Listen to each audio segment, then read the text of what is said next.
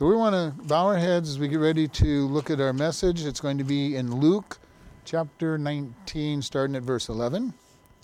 Lord, we ask you to bless this time as we look at your word, guide and lead us as we examine what you have to say to us today. And we thank you in Jesus' name. Amen. Luke chapter 19, starting at verse 11 through verse 28. And as they heard these things, he added and spoke this parable because he was nigh to Jerusalem and because they thought that the kingdom of God should immediately appear. And he said, Therefore, a certain nobleman went into a far country to receive for himself a kingdom and is and to return. And he called to called his ten servants and delivered them ten pounds and said to them, Occupy till I come. But his citizens hated him and sent a message after him, saying, We will not have you to reign, have this man to reign over us. And it came to pass that when he was returned, having received the kingdom, then he commanded these servants to be called unto him, and to whom he had given the money, that he might know how much every man had gained by trading. Then came first, saying, Lord, you your pound hath gained ten pounds. And he said unto him, Well done, good and faithful servant, because you have been faithful in very little, have you therefore authority over ten cities. And the second man saying to saying, Lord, you your pound has gained five pounds. And he said likewise to him, Be you also over five cities. And another came saying to him, Here is your pound which I have kept laid up in a napkin. For I feared you because you are a austere man, and you take what you have not laid laid down, and re- reap where you have not sown. And he said unto him that by your own mouth will you will I judge you. You wicked servants, you knew that I was a austere man, taking up that which I laid not down, and reaping what I did not sow. Wherefore then gave you not my money into the to the bank that they that at my coming I might have required mine own with usury. And he said unto him, them that stood by, take from them this pound and give it to him that has ten pounds. And they said unto him, Lord, he has ten pounds. And I say unto you, for I say unto you that every that unto every man that hath shall be given, and unto him that hath not shall what he hath be taken away from him. But those mine enemies which would not that I should reign over them. Bring hither and slay them before me. And when he had thus spoken, he went before, ascending up to Jerusalem. So here we have the story that Jesus had. He had just got done talking to Zacchaeus, the previous previous story. And remember at the end of Zacchaeus, he says, For this day salvation has come unto you. And we talked about how that was a declaration that he was the Messiah. And so he's now talking to a group of people that are listening to him. They're all out there. And he adds this next story, and he says the reason is that they thought the kingdom would be starting immediately. All right? And this has been the problem all along. The disciples believed that Jesus had come and that a kingdom was going to sprout up and he was going to have a revolution and kick, kick Rome out of, out of the area and he was going to set up the, the universal kingdom of, of uh, at Jerusalem and that he was going to be the, the Messiah coming to reign. They did not recognize that his first coming was to come to die for the sins of man and that his second coming would be for the, the reign of the uh, reign for the millennial kingdom. So all this time he's having problems even with the Jews and remember that even John the Baptist who said according to God that here is the Messiah when he was in prison, sent his disciples to Jesus to say, okay, are you really the Messiah because you're not doing what the Messiah is supposed to be doing? All right, now he didn't say it quite that clearly because, but his question was, are you the one or should we be looking for somebody else? Because he's looking and saying, all right, you're 30 years old and we have not seen a rebellion start here to get Rome out of here. What is going on? Are you really the Messiah? And this is what they were always waiting for. And the problem that we have as Christians is sometimes we get expectations of God that get in the way of what we see Him doing because we don't recognize what He's doing because He's not doing what we want Him to do. And this is what He's getting ready to prepare to them. He's not going to do what they want. They're wanting a kingdom right this moment. The last part of this chapter, which we'll be covering in about five weeks after, after we take a break for Christmas messages, is the triumphant entry when he actually enters into Jerusalem to be declared to be the Messiah and the King. And if he hadn't given this statement before, then they would have expected right then that this was the beginning of the revolution. The king has come, we're now going to see Rome kicked out. All right? And you know, we kind of think it's funny because we don't think the same way they do, but that was the way they thought. Every mother who gave birth of the line of David that gave birth to a, a male child was going, Have I given birth to the Messiah? He, is he going to be the one that is going to sit on David's throne and, and reign, for, reign from here, and everybody's going to be subject to Israel? That was their great hope. This is their hope right now, and this is their hope even today of the, of the devout Orthodox Jew is that someday a somebody from the seed of, Jesus, of uh, David will rise up and reign from Jerusalem and rule the world. And this is why, according to Revelation, when, when the Antichrist appears and gives them peace and lets things rule out there, gives them their temple, they're going, okay, he's the one. He is our Messiah. And they had a habit of following various messiahs, false messiahs over the years. They had Melchizedek, who, uh, not Melchizedek, um, yeah. Anyway, big big one right before them, the, the big rebellion that was up there. Uh, and they raised up and fought against Rome and brought down a lot of pressure upon Israel because of their fight. They've had over time all kinds of people standing up and saying, I am, I am Christ, follow me. I am the Messiah. We're going to start everything. Jesus doesn't do what all these other ones did. You know, he spoke very bold. He went against the religious uh, uh, sentiments. He reached out to the Gentiles, which really shocked them. Uh, he healed people and all of these things that he did that said, I am Messiah. And you know, over and over again he gets this. So he gives him this parable and says that a certain nobleman, which of course was him, went on a city a journey to get his kingdom. Now, we know that this journey was the time between the cross to the time he returns. All right, he's talking about himself. He's going on. He says he gave them 10 pounds. Now, what this amounts to is 10 pounds was approximately uh, $300. All right. So he took $300 and dis- dispersed it between 10 different servants, so they each had 30, about thir- approximately $30. And he says, Go and occupy till I return. Now, we don't really catch that in, in the, unless you know Old English, but when he said occupy, he says, Go do business. Go take this $30 and see what you can do with it. All right. So he goes, go trade, go go make money, plant seed, whatever you want to do. Go use this to make a business and increase my money. And even in that day, it wasn't a whole lot of money. All right. It was significant, but not not a whole lot of money. And then he went away. When he went away, the citizens said, We do not want you to reign over us what was going to happen to him in just a few days was that the Jews were going to move against him. The Sanhedrin and the Pharisees were going to get him put and executed. They did not want him, and to this day, many of the Jews do not want to worship Jesus. And they don't recognize him as the Messiah. Part of it has been things done in the name of Christ against the Jews, and some of it is because they don't understand, they don't fully understand anything about Jesus and they think they know. And it's quite interesting when you talk to a Jew and you go, you know, and they'll say, Well, I can't believe in that Jesus guy. And you go, You do know that Jesus was a Jewish rabbi? I didn't know that. you know, he never spoke anything against Judaism. I didn't know that.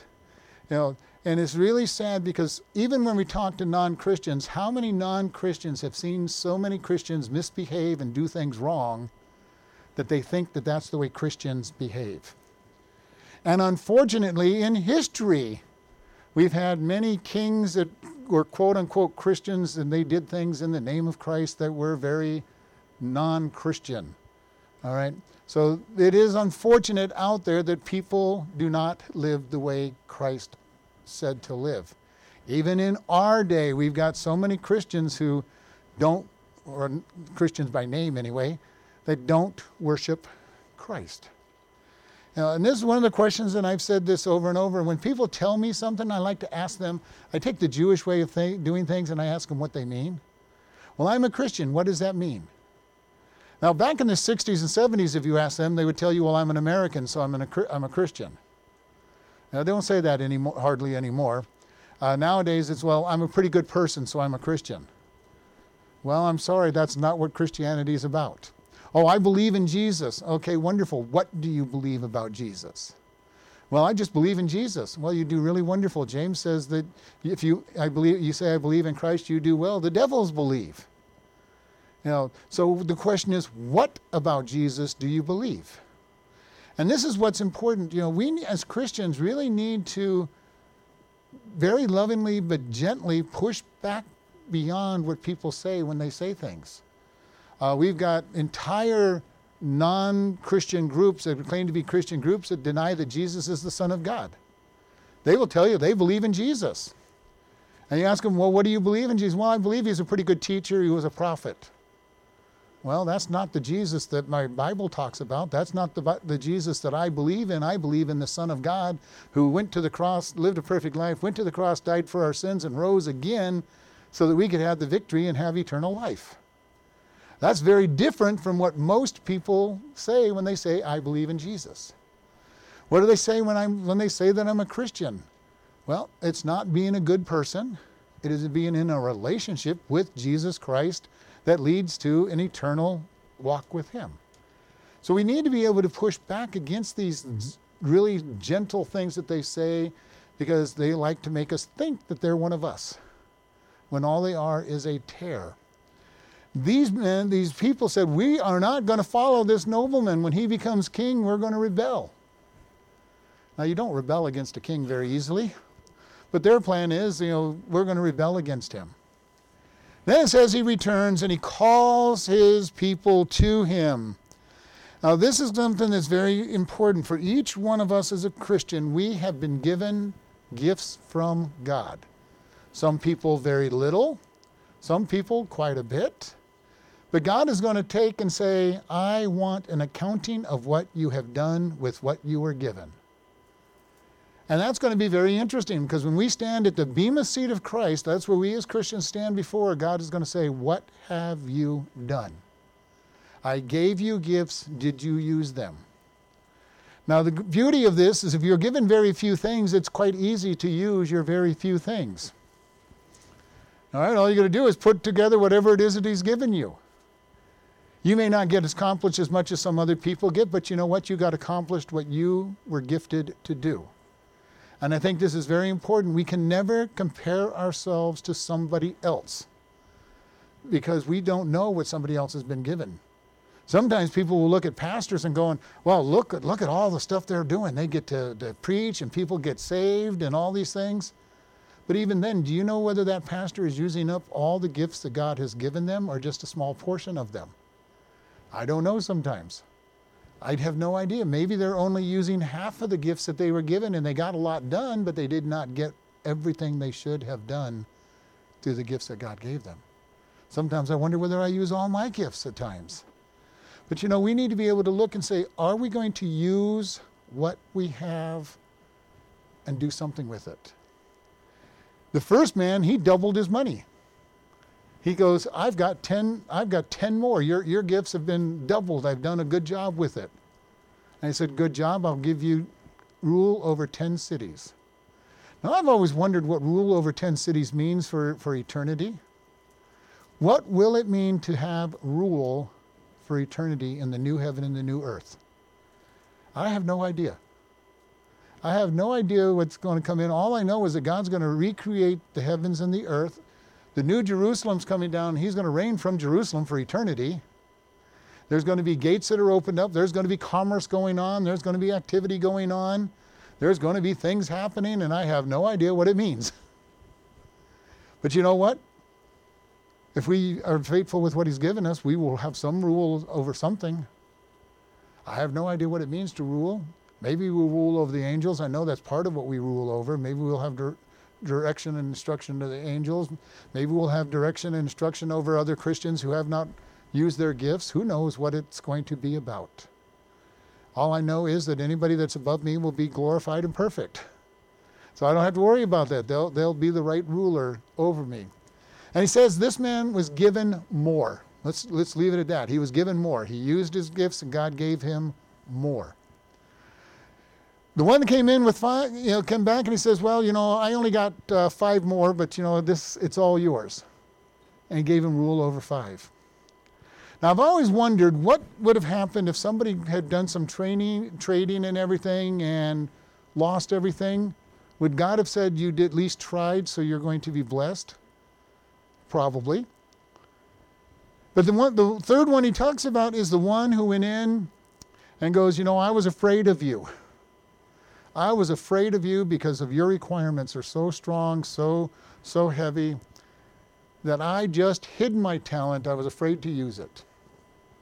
Over the years, I've seen many Christians that take that attitude toward God and hide their talent. I'm not going to do it because I might not do it good enough. People might make fun of me. I might lose it, so I'm not going to do anything with that talent.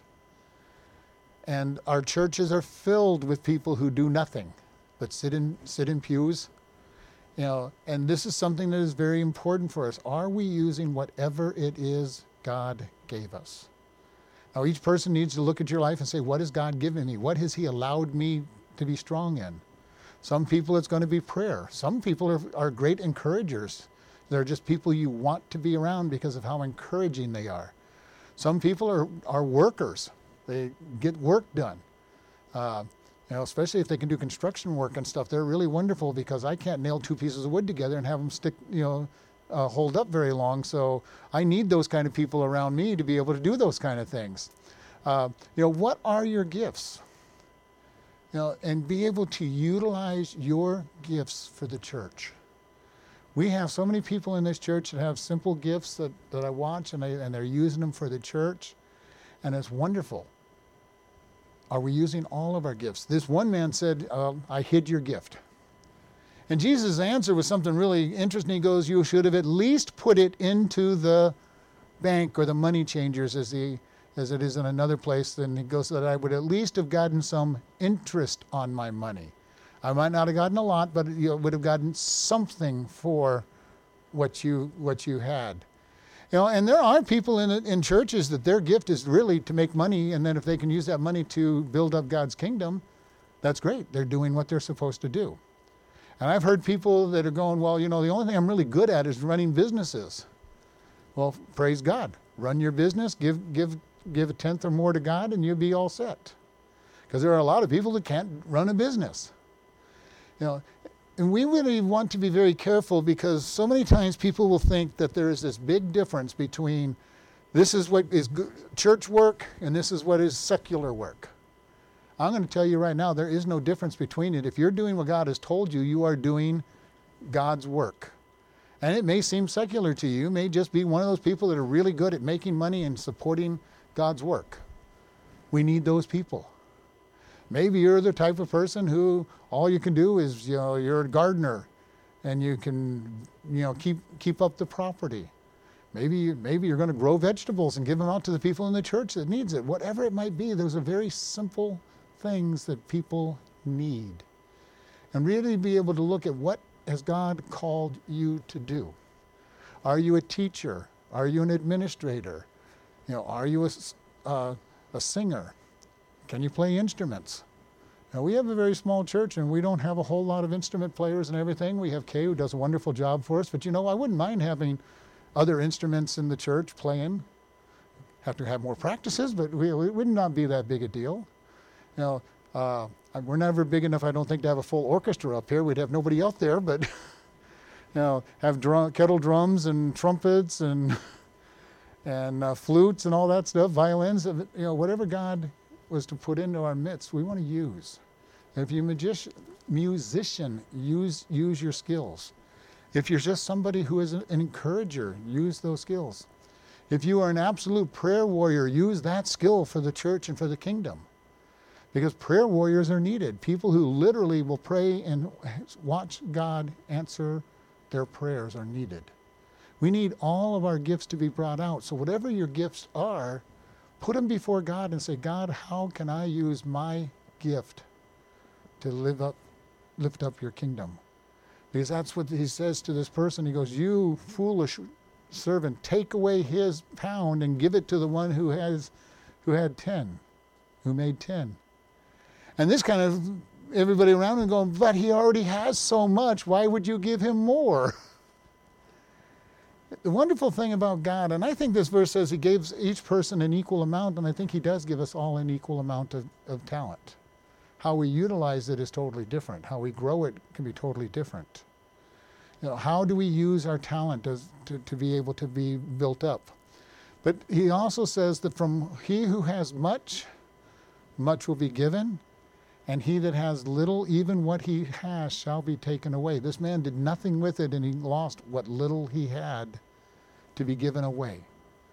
We need to understand that God gives us everything that we have. When we stand at the Bema seat, the only thing we have is the stuff that He gives us anyway, not, by, not our own righteousness. The stuff that we used for His kingdom that He was able to bless and then return back to us, and then we get to take that into eternity. You know, we don't get to take silver and gold and all these things up to, into heaven. We get to take the, re, the rewards for what we have done in this world. And what have we done in this world? Hopefully, we have planted seeds in, for salvation in people. Maybe we've been the one that watered. Maybe you've been very fortunate and you got to be the one that actually harvested the, the, the soul by, by, by saying the prayer with them. But you know, every one of those steps is important and will be rewarded. Maybe you've been one that has been able to support missionaries and say, Oh, I can't really go out to these places, but I'm going to give to those ones and your gifts will be part of what gets out there. Um, you know, song that I love is "Thank You, Lord." And one of the songs in there, he goes, "You know, you don't know who I am, but you know, you saw this video from a missionary, and and you gave what little you had, and I'm here because of the gift you gave." You know, we don't know what the impact we have on somebody's life is in many cases. Maybe you just say, say, a kind word, give a drink of water in the name of Christ to somebody, and they get saved 20 years later, and you don't even know who they are. But you'll get the reward for that salvation, part of their being part of that salvation, just because you helped them down that road. You know, Paul said that I have watered. You know, Peter, Peter, uh, I have uh, Apollos planted, uh, Peter watered, and I have and I have re- sown, uh, re- uh, reaped each one of us gets a part of that blessing. Are you doing what God has asked you to do? Now, He commanded us to go and reach the world. You know, His last words before He was ascended was go, make disciples. Now, this doesn't mean make new Christians uh, necessarily, though that would be part of making disciples, but make disciples. Who do you disciple in your in your life? Who is in your life in your your realm that you disciple? You know, we just went to Northern California to, for my dad's memorial. He was my discipler for many years. He discipled me. Uh, got saved after me, but grew grew real fast at first and discipled me. I have spent many years pouring into my family, pouring into various people that I have taught. I've always got somebody I'm discipling and teaching how to study the Word of God, how to grow. Who in your life is one that you are discipling? Hopefully, your kids at the very least. Now, for those of us who have grandkids, do we, are we reaching out to our grandkids to try to disciple them? Are we reaching out to people in our sphere and reaching? Now, we all need somebody who is discipling us as well. It doesn't matter how long we've been walking with God. You know, the longer we've walked with God, the less we need a discipler, but we still need to have somebody. You know, I have about two or three people in my life when I run into some really big problem and I need somebody to help me understand something or give me advice. There's a couple people that I go to. They are my disciplers, not everyday disciplers, but they are the ones that are still looking to that I look to we all need to kind of identify who are the ones that we look to, who are our disciplers, and who are we discipling. Because that is where we are pouring into people's lives. We all need somebody. Some people will have more than others. You know, I'm a teacher. I love to teach. I love to disciple people. That's part of who I am. But we all need somebody that we're reaching out and bringing God's word into, which is why a lot of times it's our kids, our grandkids, our nieces, nephews, whoever it might be, that we are able to say, I'm going to pour into this person's life. I want to see them grow. One of the things that I've found at this memorial is we had so many of the younger cro- uh, cousins that my dad had poured into and had impacted their lives and watched things that they said that were spiritual. And it was an amazing thing, especially when I hardly knew some of these cousins, to see how much impact was put into other people's lives. And I, I don't know if he knew much of what he poured into people's lives either.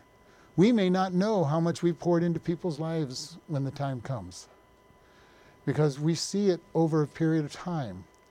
I had somebody send me an email a couple months ago said, You may not remember me, but I was in this particular group that you used to teach, and I, I was impressed by what you, what you said to us. And I don't remember what he, never really said what I said to them, but something I said had a long term impact on his life.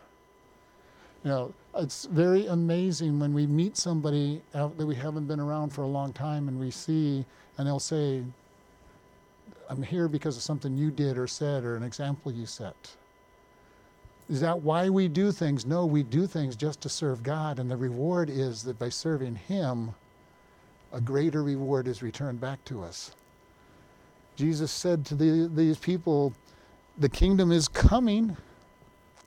And then, once he had taken care of his servants that he had given a job, he called the people who did not want to be have him be their ruler, and he executed them.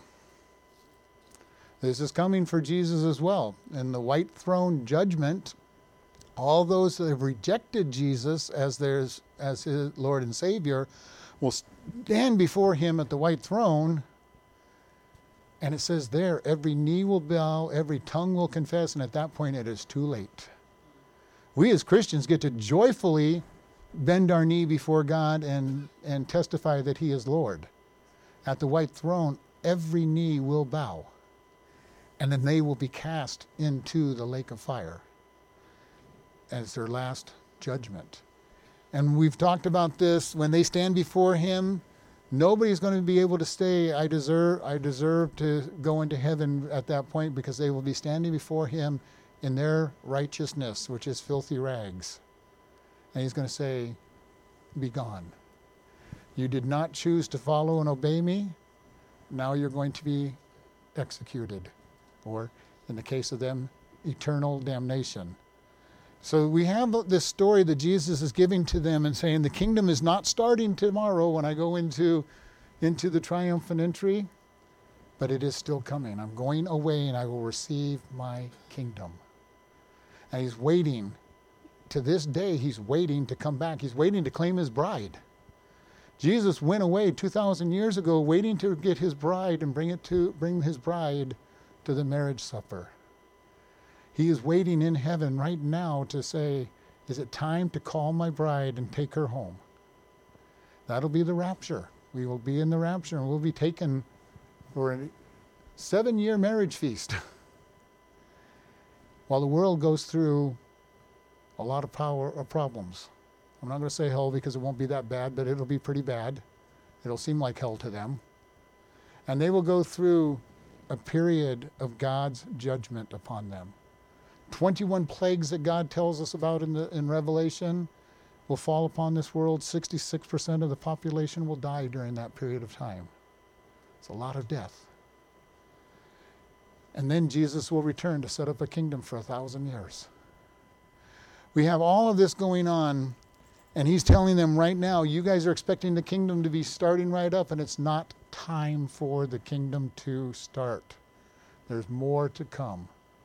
There's more to come as, he, as the bride and the work and the activity of the church is going to happen. And we see all of these things going on and are still going on, and I think we're closer to the day of Jesus' return. And I'm looking forward to the day that he returns. On one side of me, I like to see my kid, my grandkids grow up and and follow God and all of that. But you know what? I've also want to see, I just want to go home. This world is getting bad. I'm tired of this world. While I'm needed here, I'm glad to be here. But you know what? I'm looking for the day forward to the day when I get to go to the, the throne room of Christ and stand before him and get my glorified body and say, now is the time. And I hope all of you are looking forward to that day, you know, Uh, when he calls us home. When millions disappear from this world because they're called and snatched out of this world. And it starts the whole process of the end days when Christ will come back to rule. So we have all of this going on, and his warning to the people was it's not that time yet. It's not time for this kingdom that you're waiting for. It's not time for the reign of Christ to kick Rome out of here. And he kept warning them. And even the disciples never understood this message until after the Holy Spirit came and filled their lives. When Jesus died on that cross, they were thinking, we picked the wrong horse. you know, we picked the wrong person to be Messiah. They were worried about being killed themselves because they had been seen with this man who was now dead. And they were in fear even though he told them he was going to die and come back three days later, they're in absolute panic and fear. And then he comes back and encourages them, saying, I told you this is what's going to happen. And they start understanding the words. He spends 40 days with them, telling them about all the stuff that he had told them about, reminding them. And then on the 50th day from his crucifixion, they got baptized by the Holy Spirit and filled with the Holy Spirit, and then all power was given to them, and they really understood what it was that He had said. And now they went out boldly, giving out the name of Christ.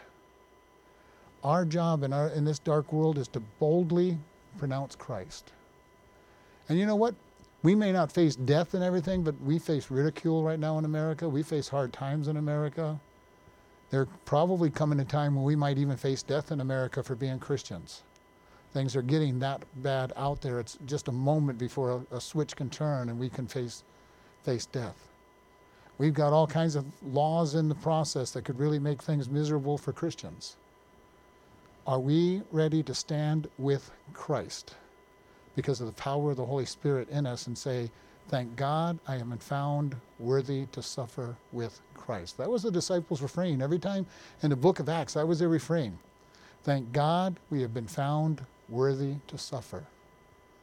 We as Christians in America especially have not suffered very much. Like I say, a few few name callings, a few a few harassments here and there, but no real suffering. We need to get our mindset in the idea that we are ready to suffer for Christ and be ready because it's coming. It is coming, especially if we are at the end days like we believe. It is coming that we will suffer before the resurrection, before the rapture. So get ready, get set for all of the trials that are coming. Lord, we ask you to bless today. Lord, if there's anybody listening online or even in this room that doesn't know you, that we ask today would be the day that they will accept you and say, Lord, I am a sinner. I deserve punishment. I, I believe that Jesus died on that cross for my sin. Come into my life and be my Lord and Savior and turn them life over. For Lord, for those of us that know you, we ask that you give us an empowerment of the Holy Spirit to be bold and courageous to share you with others and to be ready to take whatever suffering that might come and say, Thank God I've been found worthy to suffer. And we ask you to, during all this time to bless us, give us these opportunities, and give us the eyes to see. And we thank you in Jesus' name. Amen. Listening friend, do you know where you'll go after you die? Without the gift of Jesus, it will be an eternity in hell without God. Good works will not get you there. For by grace are you saved through faith, and that not of yourselves. It is a gift of God, not of works, lest any man should boast. To spend eternity with God, we must recognize that we are sinners in need of Christ. For all have sinned and come short of the glory of God. And the wages of sin is death, but the gift of God is eternal life through Christ Jesus our Lord. To be assured eternal life, we simply talk to God, admit you are a sinner, and ask Him for His free gift. You must mean the words to get the to be answered. Jesus is waiting to hear your request. If you have asked Him for eternal life, He has come into you and He will change you. Start reading the book of Ephesians and see what God says about your new life. After you understand the book of Ephesians, you can start reading the Gospel of John. Next, find a good Bible teaching church. Tell the pastor about your decision for God and be taught. If you contact us, we will send you a new believer booklet free of charge. Congratulations and grow in Christ. You can contact us by email at office at chloridebaptistchurch.com or by snail mail at P.O. Box 65, Chloride, Arizona 86431. We are happy to help with your new life in Christ or even answering Bible questions. Again, congratulations on your decision for Christ.